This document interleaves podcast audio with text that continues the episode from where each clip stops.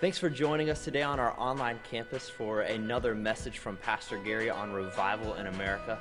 As we look how America needs to, number one, turn back to God and also go back to its spiritual roots, which it was founded on.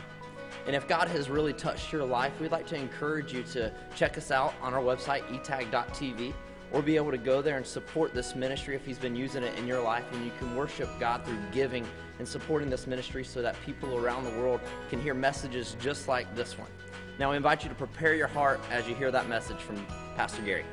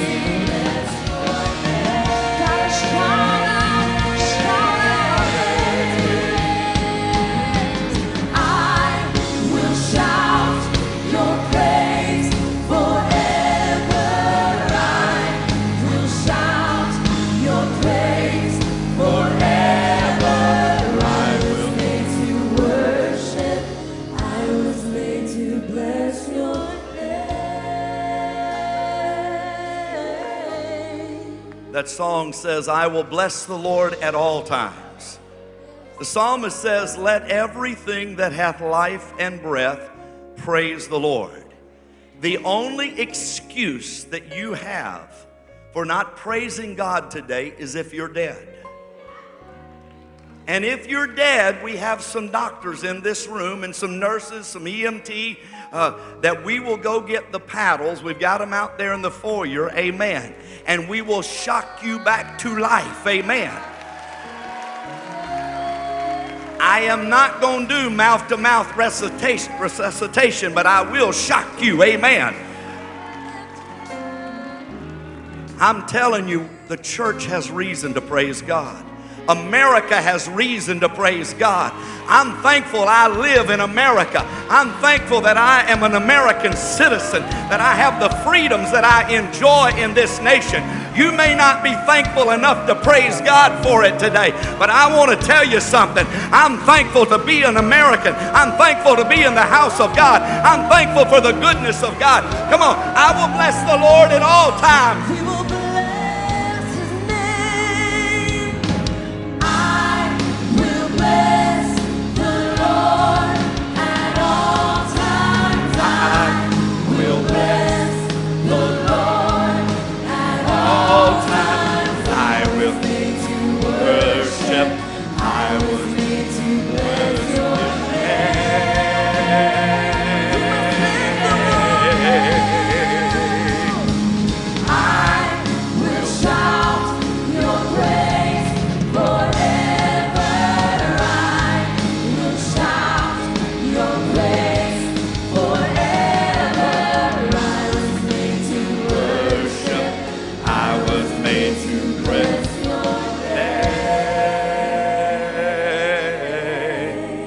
Hallelujah.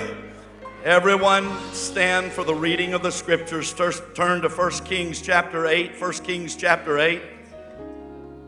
When I said that about shocking you with those paddles, I thought about Pastor Raley, Pastor Jim Raley, about a month ago. On Sunday morning in the early service, one of his key intercessors, seated on the front row, just sl- slumped over and fell out on the floor and uh, one of the leading doctors in all of the Ormond Beach area. In fact, we had people in this service right now that were in that service when it happened. And uh, they could find no pulse, no heartbeat, no sign of life. And uh, Pastor called, Pastor Raley called me right after our service was finished and his service was done. And he said, I got to tell you what happened. And uh, they could find no life. But when the church prayed, he said, All I can tell you is that church would not let that woman die. And uh, he said, One of the doctors started giving her mouth to mouth resuscitation, and she came back to life. And she told me after the service, she said, Pastor, when I came back to life and that man was kissing on me, she said, I looked at him and said, What do you think you're doing?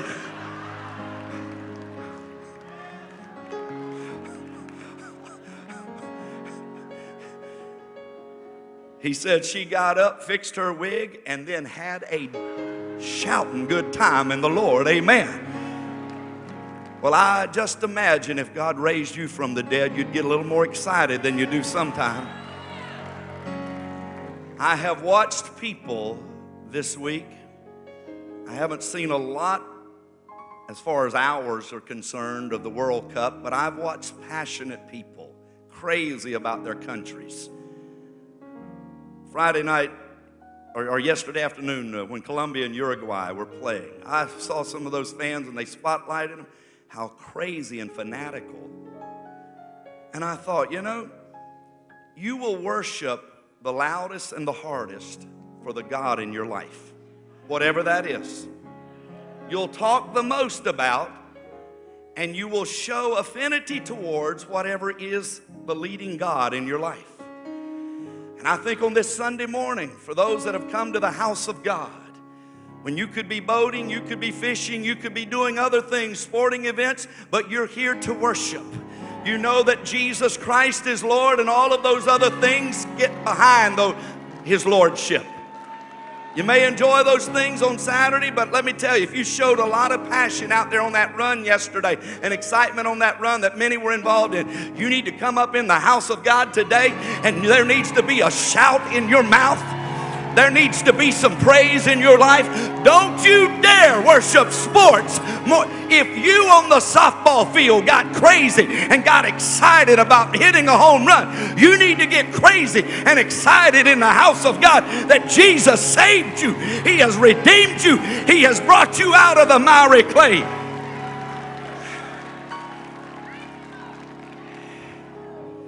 Come on, let's lift up a shout to the Lord right now. All over this house. Hallelujah. Hallelujah.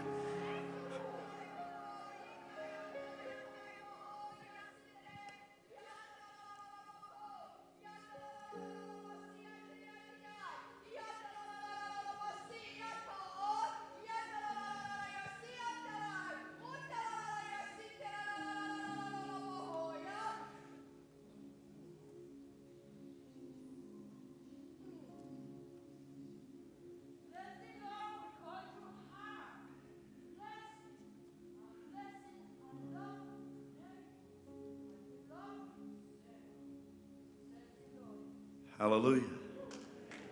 Love God with all your heart and love your neighbor as yourself.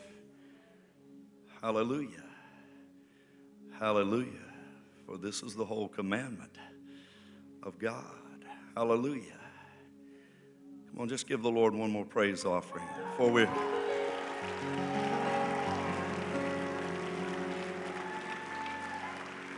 Hallelujah. Hallelujah. Turn to 1 Kings chapter 8. 1 Kings chapter 8.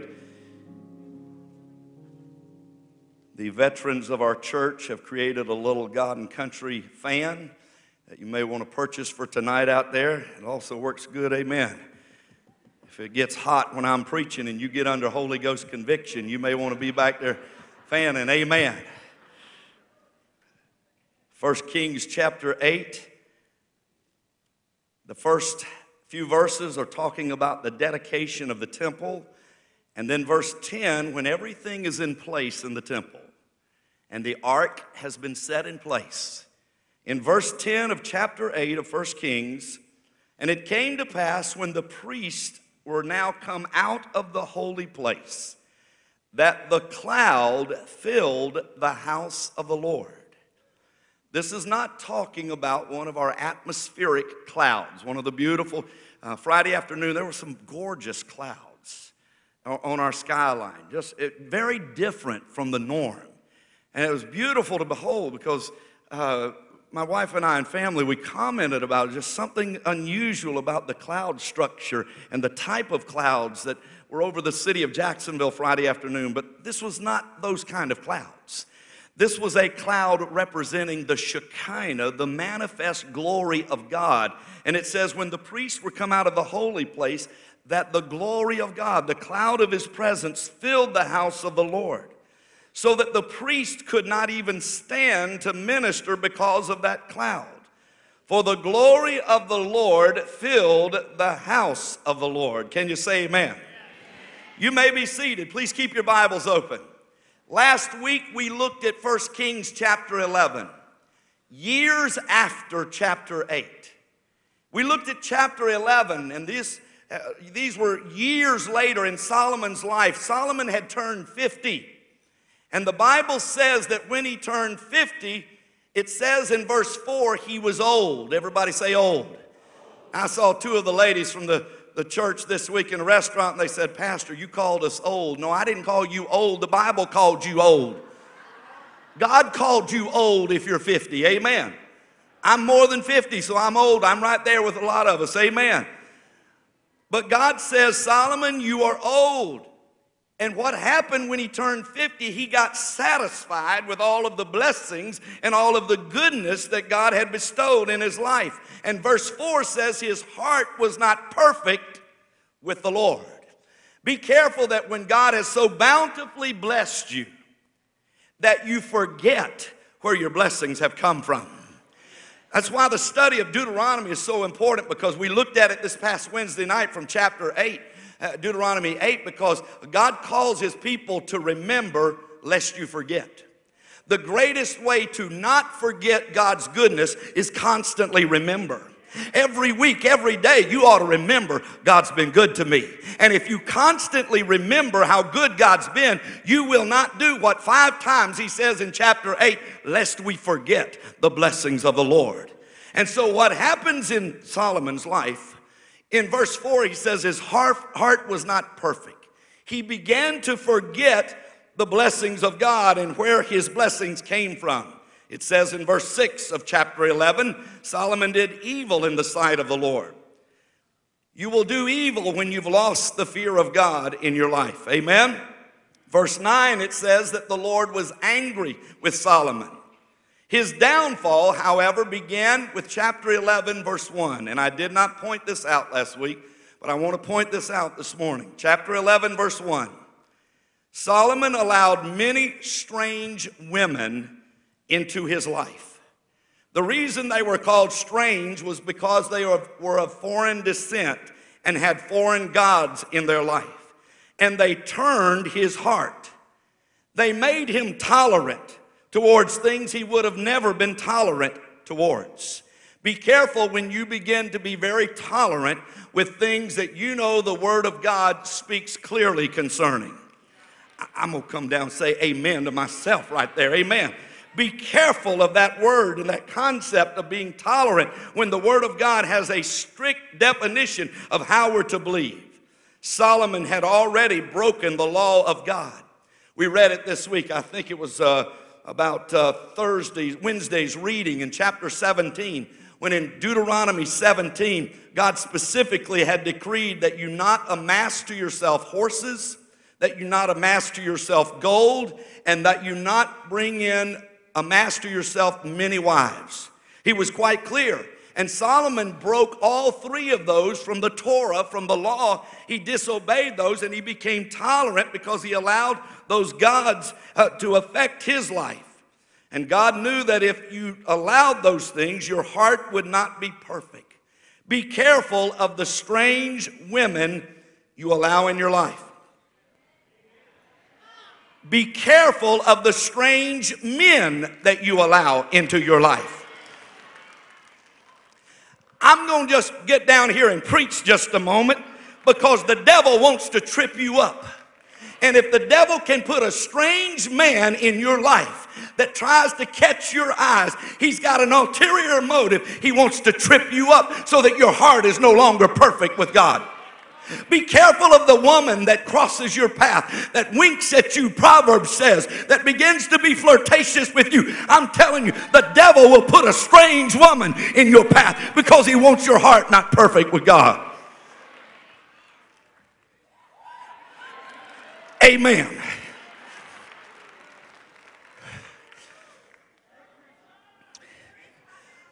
Let me tell you something because of strange women and getting old and his heart not perfect, his heart not pa- passionate after God, Solomon builds three altars to false gods. He builds an altar to Ashtaroth, the goddess of fertility. Now, here's the man that we just saw and read about the dedication of the temple and the glory of God. But because he had regarded iniquity in his life, what does the psalmist say? If I regard iniquity in my life, the Lord will not hear me. If you've got sin in your life, God's not listening to your prayers. And so you need another God. He needed an Ashtaroth. He needed a Milcom. He needed a Chemosh, a God of war. When there is sin in your life, you will need other gods. That's good preaching. God had commanded him concerning certain things, and Solomon broke those things. Parents, remember that your sin can cost your children and the following generations. God, his word says in verse 10, God was angry with Solomon. But he said, Because of your father, David, I'm not going to rend the nation from you. I will take it from your son. His son reaped because of his father's sin. There is a generation today that is embracing false gods. There is a generation that is embracing because you know we we don't hear God, we don't see God answering prayer. We, we we think God's gone on a far journey when all along it's our heart that is not perfect towards God, and we've got to have some false gods. We've got to have a, a goddess of fertility. We've got to have a war God. We've got to have a, a God of plenty and a, a fire God. When we've regarded iniquity in our life. I want us to contrast, though, the previous days of Solomon, the years before. That was the latter end of Solomon's life. But years before, he had known the touch of God, he had known the glory of God. Solomon had led a nation towards God. And at one time, the nation and, and, and, his life so blessed that the other nations were coming to see the fame and the glory of God. Go back to chapter 8, verse 1. Solomon had finished the temple.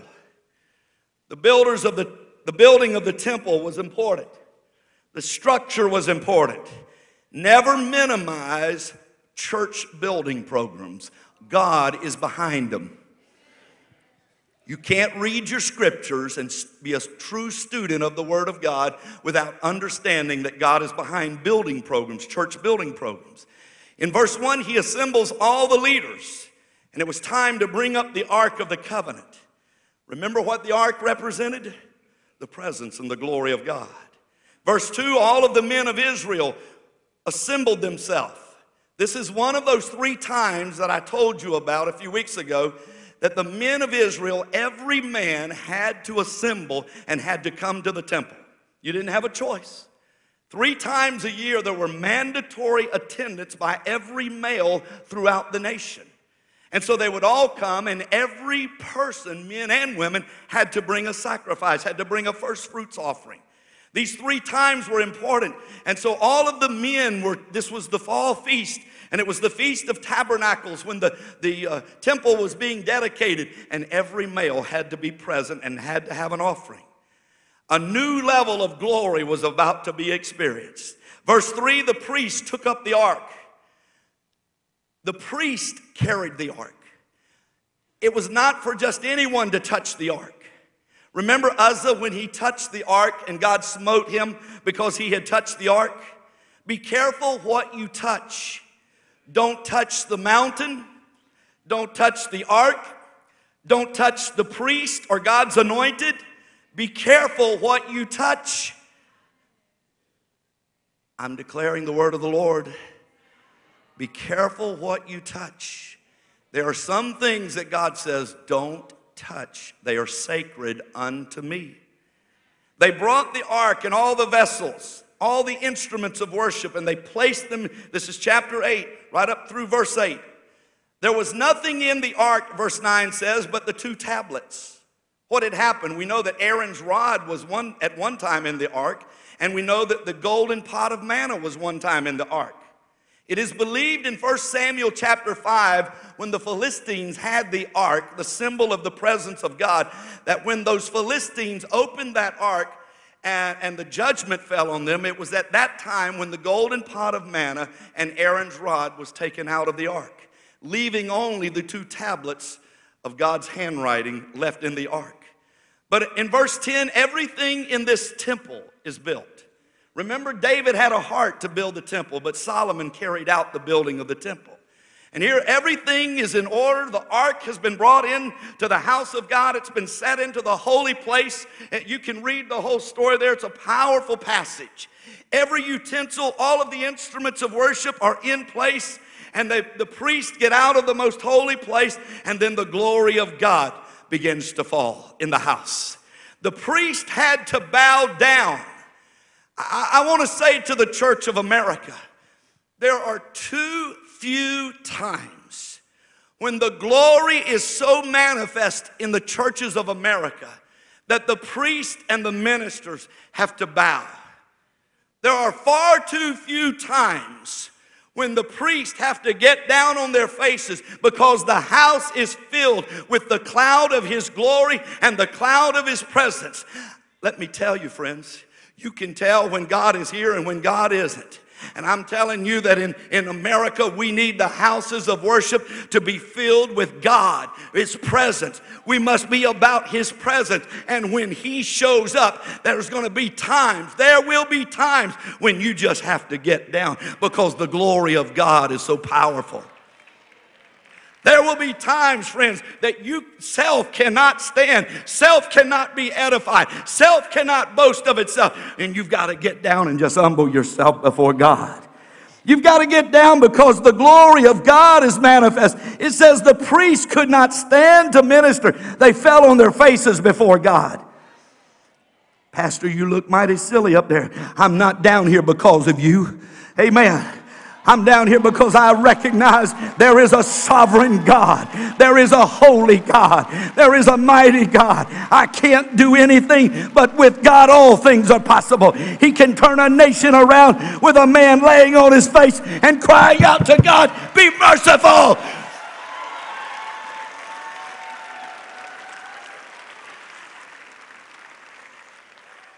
The glory of God filled the temple.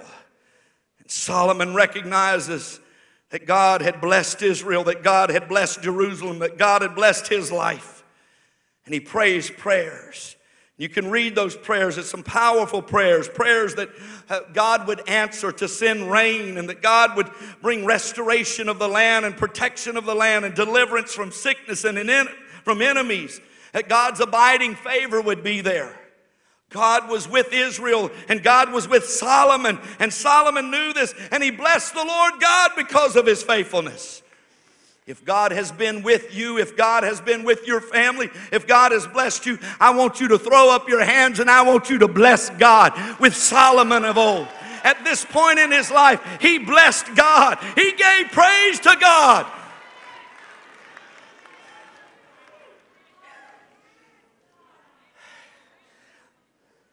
I want to talk to you about the glory of America.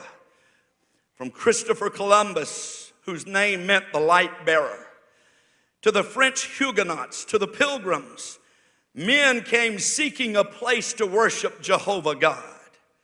So much of all our foundation as a, na- as a nation was directed by God's mighty hand upon us.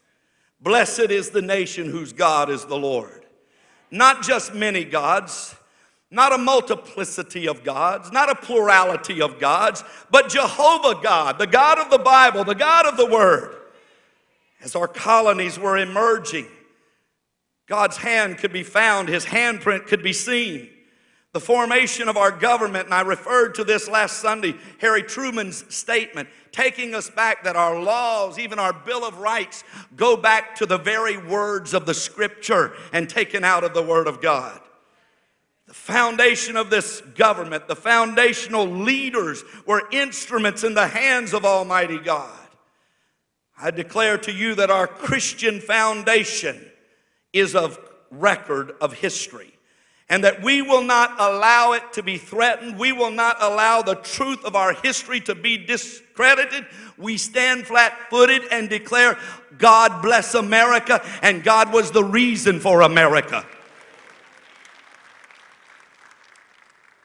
A man named Isaac Potts witnessed General George Washington in the woods during the Revolutionary War, praying and calling on God.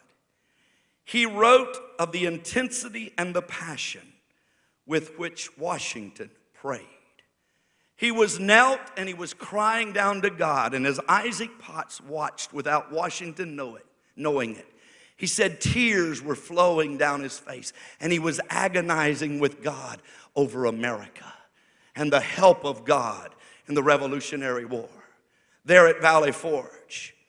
As we honor our nation's birthday, what Isaac Potts wrote concerning Washington was that Washington believed that America was the cause of God.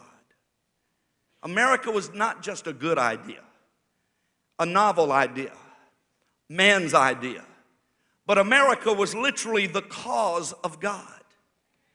John Adams, writing because of our nation's birthday, on our first birthday as a nation, he said, Men should never forget. We should always remember, and therefore we urge the, the having of festivities and, and, and, and having illuminations, and, uh, which were fireworks and, and, and festivities and, and recognition that God birthed this nation.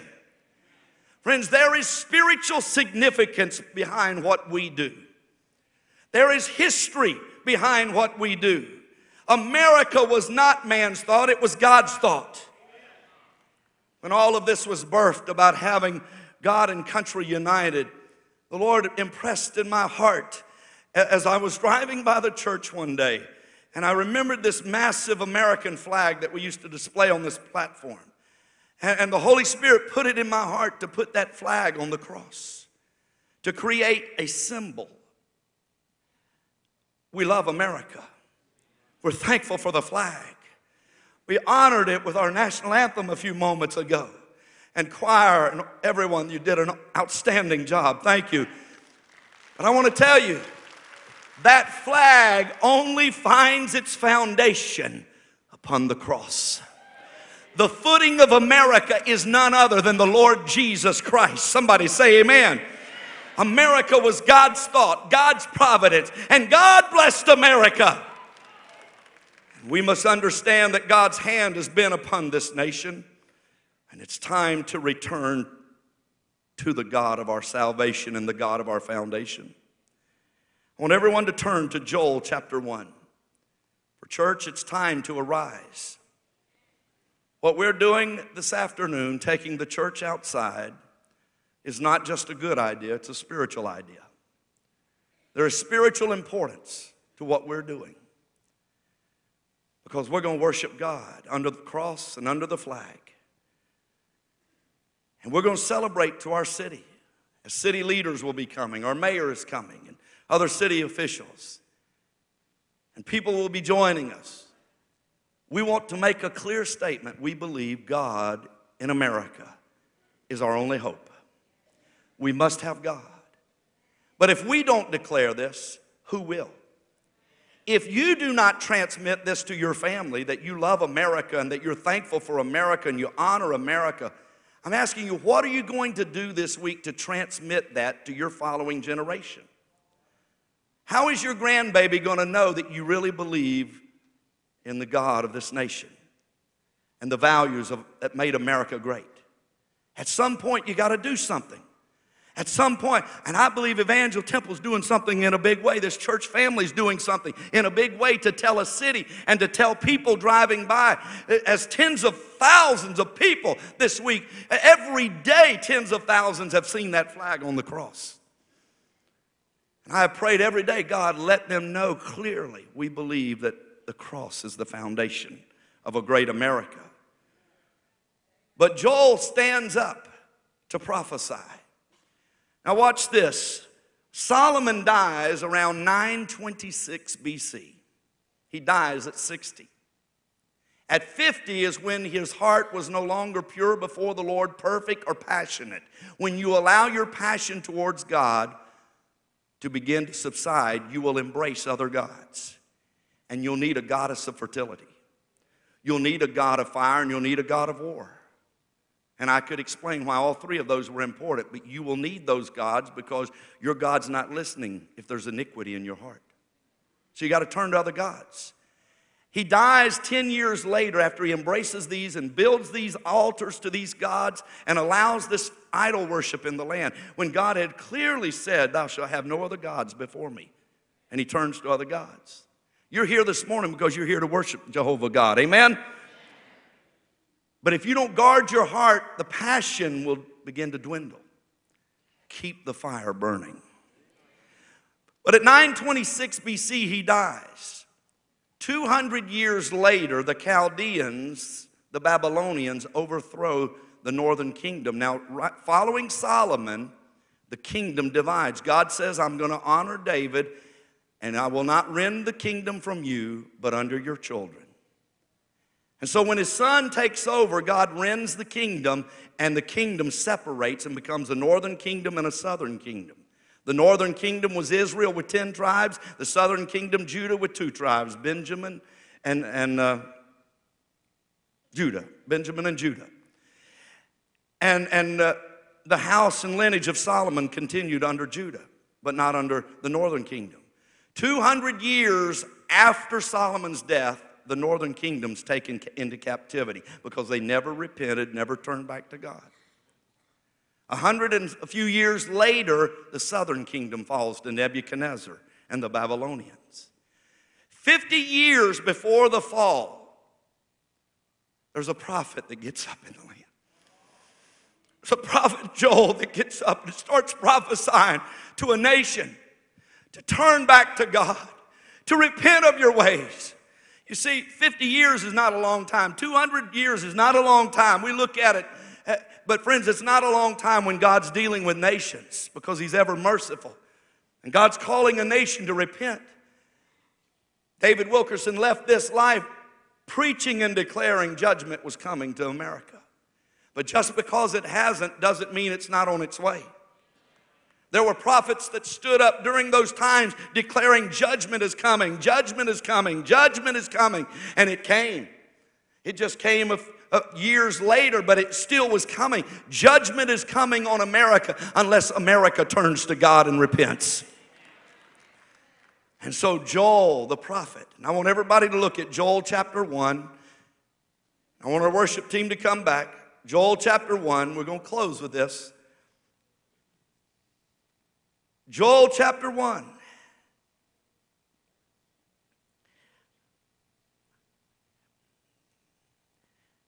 Joel, Amos, Obadiah, Jonah, Micah, Nahum, if you're having trouble finding it. Amen. Right before Amos. I want everyone to stand as I read these scriptures. I'm going to put this on for the purpose of you just trying to take Pastor Gary out of the picture here. And you just see an Old Testament Jewish prophet standing up prophesying to a nation.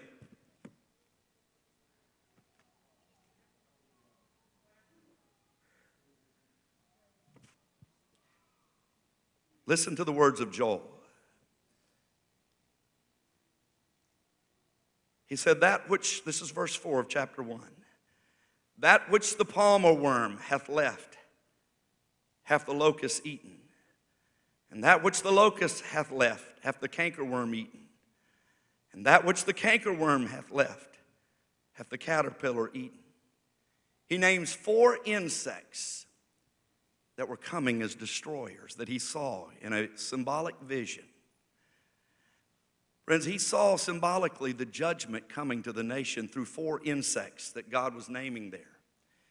As I was studying this passage, and last night I went home and I, I walked out to my garden and I was just looking over the garden. And I noticed right there beside the garden a very large locust. And I went over and grabbed that thing because I've been studying about these locusts that were coming as destroyers. And I said, You're not going to have my garden, amen? And uh, he bit the dust, amen.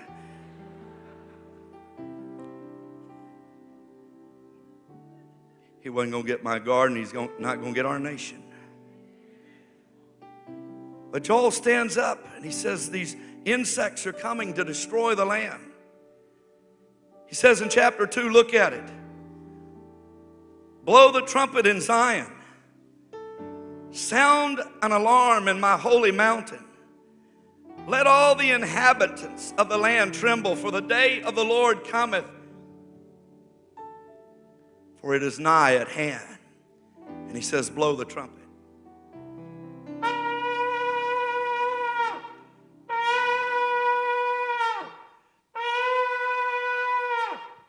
Blow the trumpet. Sound an alarm to my people. Day of judgment is coming. Look at verse 12. Therefore, also now saith the Lord, turn ye even to me with all your heart. Remember the perfect heart that was lost? With fasting, with weeping, and with mourning. Rend your heart and not your garments if your heart has become crusty, if your heart has become hardened, if your heart, because of the culture and because of just life, has become crusty and hard, it's time to plow up that ground. To allow the Holy Spirit to touch the ground of your heart. To rend your heart and not your garments. To turn unto the Lord, for he is gracious and merciful, slow to anger and of great kindness, and repenteth him of evil. Who knoweth if he will return and repent and leave a blessing behind him? You know what? God's always just been looking for repentance and turning from our sin. America has sinned. America has turned from God. America has served other idols. We've embraced other gods. And God says, Thou shalt have no other gods before me. He says, I'm slow to anger. I'm gracious. I'm merciful. I'm forgiving. But a man must repent. A nation must repent. And Joel standing there as the prophet of God 50 years before destruction begins, he says, Sanctify a fast, blow the trumpet, assemble the people. Look at verse 15. Sanctify a fast, call a solemn assembly, gather the people, sanctify the congregation, assemble the elders, gather the children and those that suck the breast, and let the bridegroom go forth out of his chamber and the bride out of her closet. Let the priest, the ministers of the Lord, weep between the porch and the altar, and let them say, Spare thy people, O Lord, and give not thine inheritance to reproach. Just believe we need to cry out to God this morning on our nation's birthday. We're going to have festivities tonight. We're going to fast for seven days. I'm asking everyone to do a meats and sweets fast for seven days, except on the fourth for your celebration meal. There's grace for that meal. Amen. But other than that meal, I'm asking for you to fast with us if you can, if you will. Our families are in trouble, our nation is in trouble. And we need God to come to America. We're going to pray for America in just one moment. But Joel looks, God shows him that the nation will not turn, and so judgment comes. And he writes concerning post judgment with verse 28. And afterward, it shall come to pass that I will pour out my spirit upon all flesh and your sons and daughters shall prophesy. Your old men shall dream dreams. Your young men shall see visions. And also upon the servants and upon the handmaids in those days will I pour out my spirit. And I will show wonders in the heavens and in the earth. We're living between the first two blood moons. We're seeing all of the, the signs in the heavens. More than 100 earthquakes a few days ago in 24 hours. God's shaking some things. God's shaking families. God is shaking individuals. God is shaking a nation. And we must rend our hearts. God's not interested in you rending your garments. Don't be like the scribes and the Pharisees. Rend your heart. It's time to get a perfect heart. It's time to call on God to restore the passion for God, the passion that caused us to humble ourselves and, and, and give our lives to Christ and see our families won to God in this hour. He says, And whosoever shall call upon the name of the Lord shall be saved. With every head bowed and every eye closed.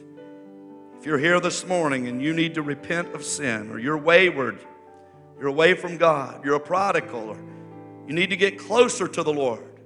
I want you to move from where you're standing. I want you to come to the altar right now from all over this room. All over this room. If, if you need prayer, I want our altar workers to come to the front. Please, all the altar workers, designated altar workers, please come to the front. If you're here this morning and you've been struggling and battling sin, iniquity is trying to develop in your life, I encourage you Come repent of that right now. Come, come, come. If I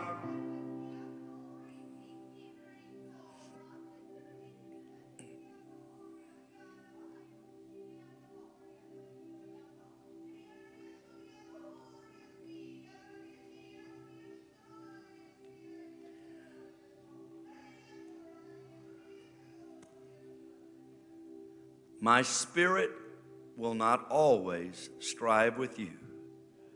I am tugging at your heart. Even in the early hours this morning, you know I've been dealing with you. I've been calling you. I've been impressing upon you to run to the altar, run to the mercy seat. There is forgiveness, there is graciousness, there is love, there is mercy. But there first must be repentance. Come unto me, all ye that labor and are heavy laden, and I will give you rest. Take my yoke upon you. Learn of me, for I am meek and lowly, and ye shall find rest unto your souls. The Spirit and the bride says, Come.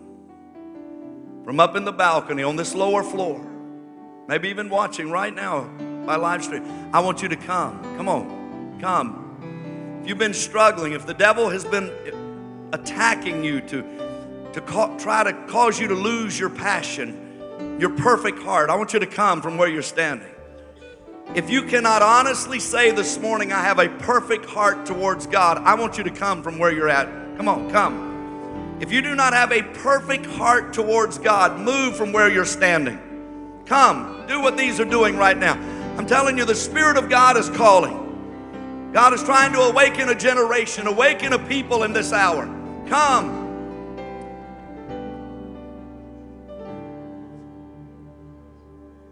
Pastor Joel Strickland hit the pavement at 65 miles an hour with his body. He told me yesterday, he said, I bounced down the interstate like a golf ball. But God spared his life. I want to tell you, friends, God is calling each and every one of us. God will not always strive, God will not always deal. Don't harden your heart. I want everyone in this room. They're going to pray for these who have come, but I want us to pray over America right now. Come on, slip your hands up and let's pray. God be merciful. God be merciful. God be merciful to our nation. I want you to cry out for a revival in America. Lord, what we do tonight is because we believe you've called Evangel Temple to be very visible, very vocal, to not be silent, Lord. We will not be silenced, oh Lord. But God, we shout. We shout to a city. We shout to our families. We believe we need God back in America. We need a revival. We need a nation to turn to God. Lord, we're passionate in calling upon you today to save our nation, to turn our nation around. We repent for the wickedness, the sins of America. On our national holiday, on our nation's birthday, oh God. We embrace you. We declare you. We listen to the prophets of old. We heed the word of God. We rend our hearts and not our garments. Be merciful to us, O Lord. Have mercy. Come on, everybody, cry out to God for mercy. Have mercy upon us, O God. If you want to pray for America, I want to invite you to come to the front right now.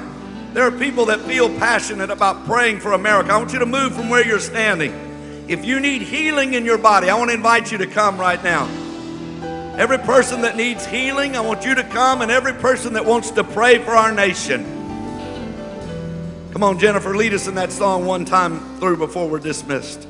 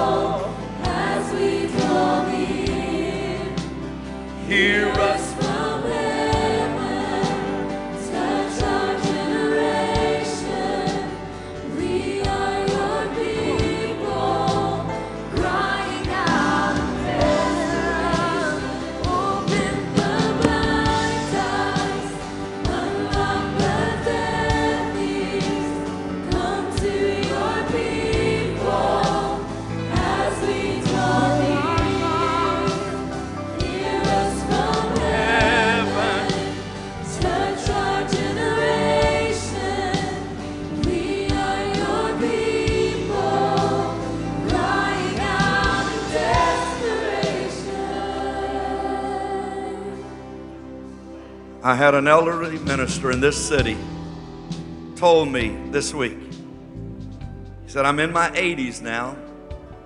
He said, I started in 1955 praying every day for God to send revival to America.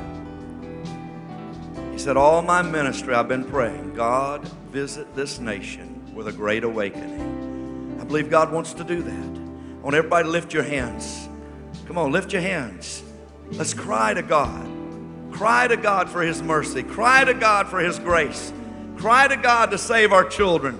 Cry to God to bring, restore our families. Cry to God to visit this nation, to once again bring us back. Forgive us, O Lord, God of history, who always remembers, who never forgets. Oh God, we repent for our sins and we cry out for a national revival. Lord, we repent for the sins of America. We repent for the false gods, the idols, the graven images. And we celebrate your goodness. We celebrate your greatness. That it is truly only the hand of God that's been upon us that has blessed this nation.